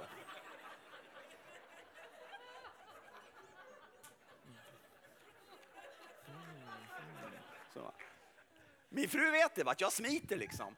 Om, om, jag älskar ju henne och älskar min familj, det är bäst underbart. Jag vet att umgås med dem, va? men hon vet liksom i sociala sammanhang va? så vet hon om hon måste, ah, stopp Hans! Liksom, han var på väg under bordet där, stopp! Nu är vi kvar och var lite trevliga till. Ska vi vara trevliga Hans? Ja, absolut, absolut. Och kommer smörjelsen går det bra, va? för den helige ande gör ju allt. Va? Men, men i mig själv, så det, det, det är någon defekt, en av många. Eh, som jag har. Eh, men då ska vi lyfta fram ett par saker. Bara. Det, det första jag skulle lyfta fram det är så här att du vet, visioner är dels sånt som handlar om liksom satsningar om ett år och så vidare. Va? Men visioner kan vara någonting också monumentalt. Alltså, det kan vara någonting som Gud gör med dig samma dag, samma ögonblick. Och som verkligen kommer från noll till ett. Du har ju undervisat så fint Sebbe om bara. att skapa ur ingenting. Och ni vet, jag hade en dag hemma, asocial som jag är, så hade jag en dag. Och jag hade, precis som Carl Gustaf Severin, han säger att han har två lediga lördagar varje år. Jag ligger ungefär på den ration också. Så jag hade en ledig lördag. Och jag hade en stor rubrik över dagen. Hans Weissbrotts bekväma mysdag. Och jag liksom hade redan grävt en djup grop i min vardagsrumssoffa där jag skulle ligga. Så jag, skulle, jag bad min laudes, jag åt min frukost, jag skulle umgås med min älskade familj och sen skulle jag vara i min soffa och ni vet, sportsändningarna, det var ju liksom bara wab, wab, wab, så här, va? Jag hade två puckar istället för ögon, va? jag var helt laddad med tabeller och allting. Va? Bygger min egen lilla sportgrotta där och sitter så. Va? Men, men ni vet, och så är det dags för vad då? Jo, en bibelstund per dag gör dig pigg, frisk och glad. Eller hur? Så det är bara dags för en liten stund med Guds ord. Ja, och, och jag läser från pärm till pärm. Eh, inte på en dag, utan jag läser från pärm till pärm på, på kanske ett år eller ett par år ibland. Lite olika tempo sådär. Så kan vara. Eh, och så skulle jag läsa Guds ord då, va? en bibelstund per dag, gör dig pigg, frisk och glad. Och eh, jag hade inga förväntningar alls. Eh, jag är jätteduktig på att inte ha förväntningar. Väldigt dålig förebild på det sättet. Mästare på det. Men jag skulle ändå läsa, så jag liksom tog fram Bibeln, hålögd, så här, innan, ni vet, innan liksom, okej, men okej, vi tar lite Bibel först. Så. Och så började jag läsa. Ha, så står det så här. Det var en rik man som gick klädd i purpur och fint linne och levde i fest och lyx varje dag. Jag tänkte, vänta, är den texten? Vänta, rasa till den rika mannen, aj, aj, aj, aj, aj liksom. Den brukar ge mig väldigt mycket synder. Jag säger, okej, okay, det här kommer vi men Det är bara att gå till korset och bekänna och sen tar vi hockeyn. Så, och så kommer nästa vers. Va? Men vid hans port låg en fattig man som hette Lazarus. Och jag lovar dig, vid de här orden vid hans port så hände någonting som Guds ord gjorde i mig. Jesaja 55. Guds ord sänds alltid från himlen och skapar alltid det som Gud har sänt ut det att utföra. Det är därför det är så bra att du tar en liten stund för Guds ord varje dag. För då kan Gud skapa det i ditt hjärta som inte finns där innan det kommer. Så du behöver liksom inte känna dig from innan du läser Bibeln, bara läs. Och be den helige Ande om hjälp, det är väl stilpoäng, det är bra det också. Eh, så i alla fall, det kommer en eld. Det kommer så här, ni vet, och en eld är ju inte bara bekvämt. Ibland säger åh eld, då kommer din eld Gud. Och, ja, det är underbart med Guds eld, men den är ju inte alltid bekväm. Du vet, ha en brasa här inne. Va? Vroom! Så jag fick en eld här inne. Wow! Så, vad är det som händer? Och, och jag, jag, men nu ska jag läsa vidare, och sen ska det pucken, och sen hockeyn. Och, och, och, men det gick inte. va? Utan bara, Vi hans port, vid hans port. Jag kunde bara läsa om samma vers. Du vet, jag, en vers, jag fick inte komma vidare. Det var den versen, den versen, den versen, vid hans port, vid hans port, vid hans port. Liksom, jag, kom inte till, oh, så till slut, jag kunde inte sitta ner, jag var tvungen att stå upp. Vid min port, vid min port. Och jag vill inte gå ner till min port, för det är ju inte mig. Va? Jag går inte ner vid min port på en ledig dag, jag vill inte möta någon. Liksom, men vid min port, jag ska. Så jag gick ner. Eh, så min fru bara tittade, vad händer? Liksom, Hans går till dörren, vad är, vad är, liksom, vad är problemet? Och jag tittar ut genom fönstret, va? tänker, ja, vid min port. Och ni vet, direkt dyker det upp två stycken. De har ingen aning om att de går utanför oss. Det är väldigt, väldigt smarta personer. Eh, eh, eh, den ena i paret där är sån här superkonsult för massa tresiffriga belopp bara för en kvart med honom. Och, de är båda två väldigt skärpta. Vi har umgåtts, ni vet, på restauranger. De är inte kristna. Jag säger inte icke-kristna, det är så negativt, jag säger prekristna. Och, ja, ni vet. Och vi har pratat 90 procent om annat och så 10 procent om Jesus. Nej, nej det, var, det var överdrift. Förlåt, backa, vi har pratat 97 procent om annat, 3 procent om Jesus. Men det var bra 3 procent. Nu går de där ute och ni vet, hade jag inte haft smörjelsen, hade jag inte läst Bibeln, hade inte liksom den här noakidiska visionen planterats i mitt hjärta, du skulle ha sett mig. Liksom. Kryp upp för trappan. Johanna, det är folk vi känner utanför. Men nu, nu hade jag ju läst det här bibelstället. Jag hade på mig andens rustning. Vet. Jag hade på mig trons sköld, Guds ords svärd, rättfärdighetens pansar, Jesu rättfärdighet för mig, frälsningens hjälm. Vet. Jag är på gång. Va? Så jag liksom bara öppnar dörren, galopp, galopp, galopp, galopp ner. Va? Nej men jag är på gång. Va? Och ni vet, det är då man går in i de här förberedda gärningarna. Det är de vi ska in i. Vi ska in i de här som Gud har förberett för oss. Du ska inte ut här och bära något ok. Du ska inte bära något ok där du går ut. Jag krossar just nu varje ok i Jesu namn. Ett par av er har haft underbara konferenser men ni har tagit på något slags ok av att Oj, det här ska jag klara av. Glöm det. Ta av det oket. Det Gud ska göra genom dig. Så i vilket fall, jag kommer ner där och, och, jag är vid brevlådan och ni vet man kommer in i förberedningarna. Damen i familjen som är eh, väldigt, ehm, ja, vad ska man säga, väldigt skärpt och väldigt frispråkig, en excentrisk personlighet får vi säga. Hon, hon, hon, tittar på mig så här och säger Hans! Så, så har hon aldrig gjort innan. Liksom, wow! Så, nu vet jag vad jag är, säger hon. Jag bara, vad är du då? Så och så säger hon, jag är en kristen gnostiker. Och ni vet, hade jag inte haft smörjelsen, vet du då, åh nej. Men vet, gnostiker är den första irrläran. Det är ju rena knaset va. Och liksom blanda ihop med kristen, ja, det bara, så hade inte jag haft smörjelsen då hade jag börjat prata om värdet eller någonting. Va? Men nu, nu hade jag rustning på mig. Så jag hör mig själv säga till henne så här. Du, kristen, jättebra, du vet ju vad Jesus betyder för mig. Och när det gäller gnostiker, säger jag till henne, så vill jag bara att du ska veta att jag tror att Jesus är Gud och människa på samma gång. Det är precis det de inte vill. Då small det. Nej, men då small det. Ni vet, inte, vi blev inte osams, jag faktiskt inte kötsligt, det var inget surt, men det blev en diskussion mellan henne och mig. Inte med små bokstäver, inte bara så här, ni vet som vi vill ha det, fint och mysigt och snällt och lugnt och terapeutiskt och trevligt. Utan det var en rejäl slagväxling där va? och mannen bara satt och tittade så här. Men det var jättebra, det var smort liksom. Jag bara körde på. Va? Jesus, Gud och människa på samma gång, kom an liksom. Det gäller hela paketet så. Bra diskussion. Jag tänkte nu har de något att tänka på flera dagar här tror jag. Så. Och så var vi nog ungefär klara. Vi hade hållit på fem minuter. Det var bra fem minuter, ungefär vad de skulle ha just då. Då kommer en man, han har aldrig hänt mig förut, inte efter heller. kommer en man. Han går bakom min rygg. Så här, upp på min uppfart. Liksom snyggt klädd så. Ja. Med lite barn. Så går han upp och ställer sig vid ytterdörren. Liksom, säger inget till mig, han bara går och ställer sig. Han ringer inte på. Han bara står och väntar. Så man tar så här, Hans Weissbrott, kölapp nummer två. Och ni vet, hade inte jag läst Bibeln och haft smörjelsen, åh nej, åh, en till, så va. Men nu, nu hade jag smörjelsen så jag kom upp till honom och sa, jaha, så jag, eh, hej på dig, eh, vad, och vad, vad har du på hjärtat? Säger till honom. Han sa, ja, det vet jag inte, så. Jag vet inte varför jag är här. Och jag lärde känna honom efteråt, mycket, mycket skärpt ledare, har hand om tusentals ungdomar i Göteborg. Mycket strategiskt att lära känna honom, inte kristen. Det här är totalt, totalt, totalt olikt honom. Men han visste inte varför han var där och det visste inte jag heller. Så då sa jag, ska vi ta och fika? Så, så fick vi en fantastisk fikastund även tala om Gud bakpå. Och det, det, har vi haft med oss sen som en skatt genom vår relation tillsammans.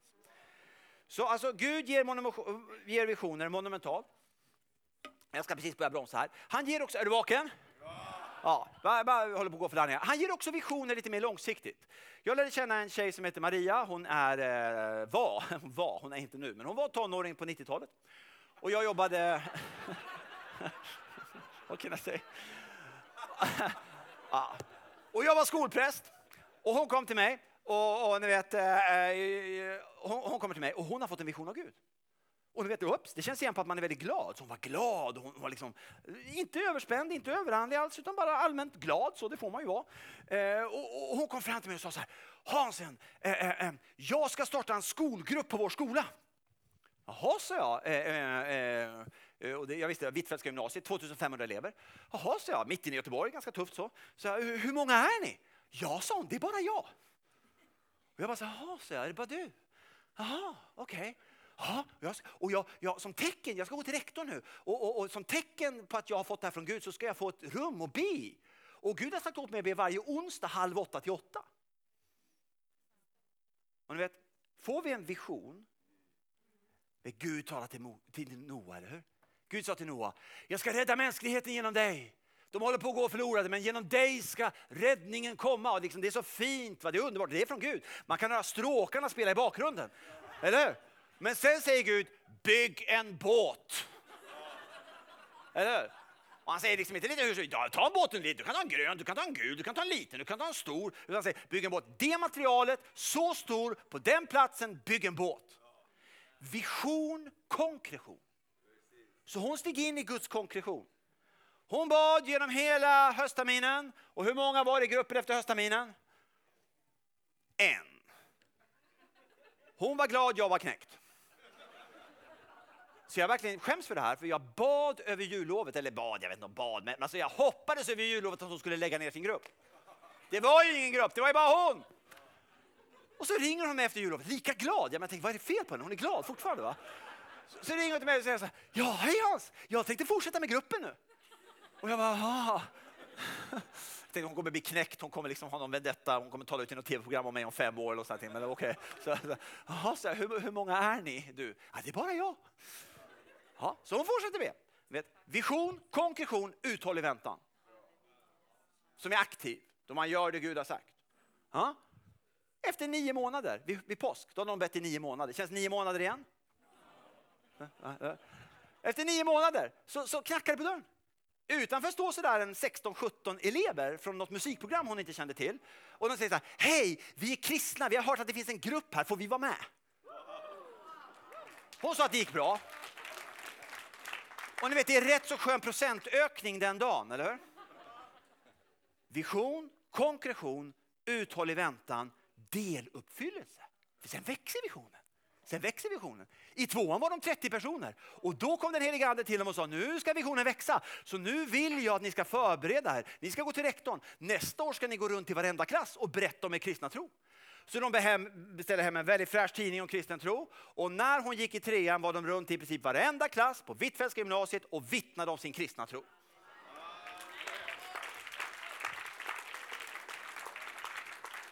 Och jag bara, nu ska jag stänga här, jag har hållit på för länge redan. Alltså, men, men jag bara säga till er, alltså, så jag tror att det vi ska be om när ni kommer fram, det är att Gud ska lägga ner de här gyllene senapsfröna i era hjärtan. Och det här är inte önsketänkande, det är inte överandlighet, det är inte manipulation, utan vad vi ber om och vad jag verkligen tror, det är att den som vill ta emot här, du kommer, en del av er kommer få en, en ny gammal vision.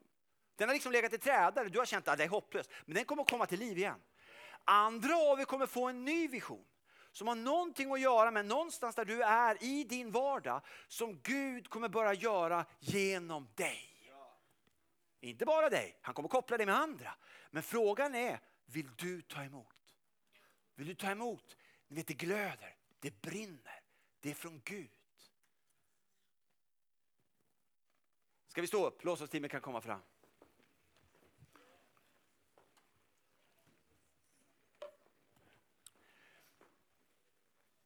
Vi är några som har med, vi har med oss massvis av olja.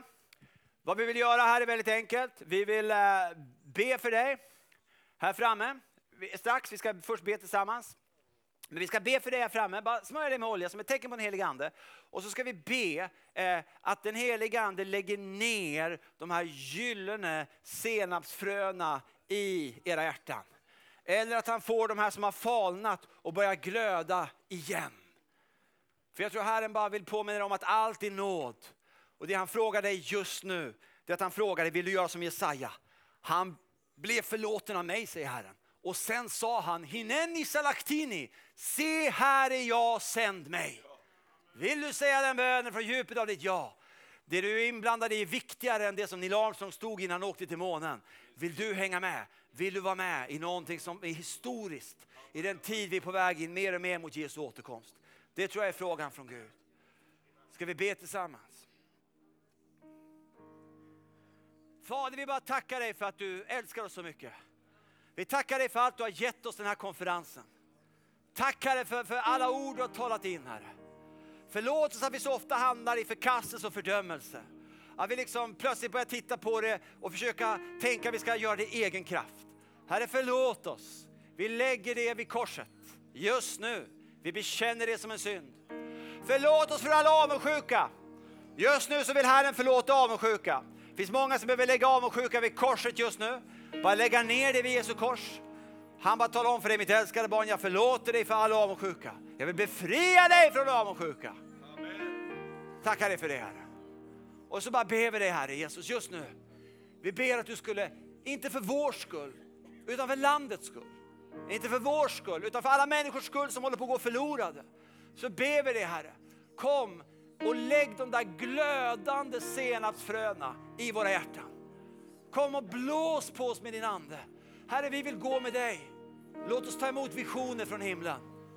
Som gäller våra nådegåvor, gäller där vi bor, som gäller precis de vi känner. Eller som något helt nytt. Vi bara ber Herre, tala till oss. Tala till oss. Och Herre, ge oss en väldig längtan att läsa Bibeln. Ge oss en väldig längtan efter Guds ord. Vi ber om det Far i Jesu namn. Kom heligande. Herre, vi ber att arken ska fyllas. Arken ska fyllas. Vi ber att arken ska fyllas, Herre. Det finns mycket plats kvar. Det finns mycket plats kvar i Herrens ark. Det finns plats för miljoner svenskar i arken. Vi ber att arken ska fyllas med miljoner. Miljoner i vårt land. Miljoner i vårt land. Vi ber om det, Far. En miljonväckelse i Sverige. In i arken, Far. Ber om det, Far. I Jesu namn. I Jesu namn.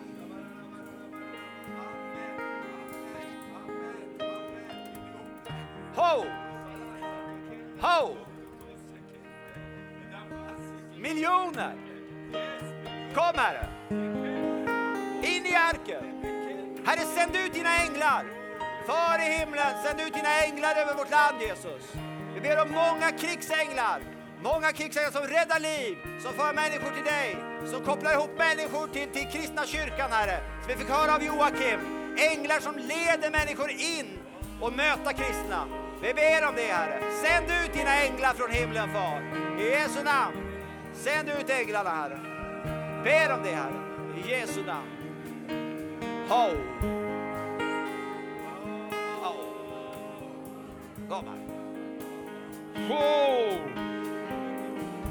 Det är bara att komma fram så smörjer vi dig som vill med olja. Som en sändning från den här konferensen att sändas i Andens kraft. Andens eld i ditt hjärta, Herrens visioner. Bara kom fram så ska vi smörja dig med olja. Be att Herren själva kommer med en gudomlig medvind. Tack Jesus.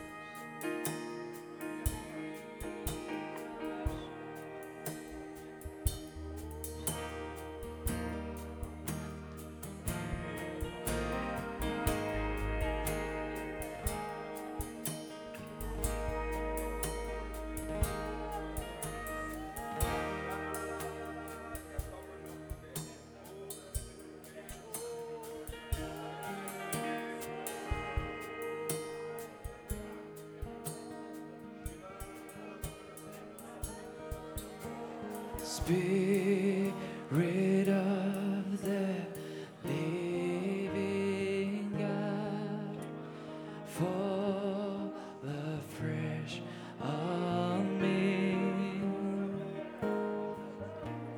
Spirit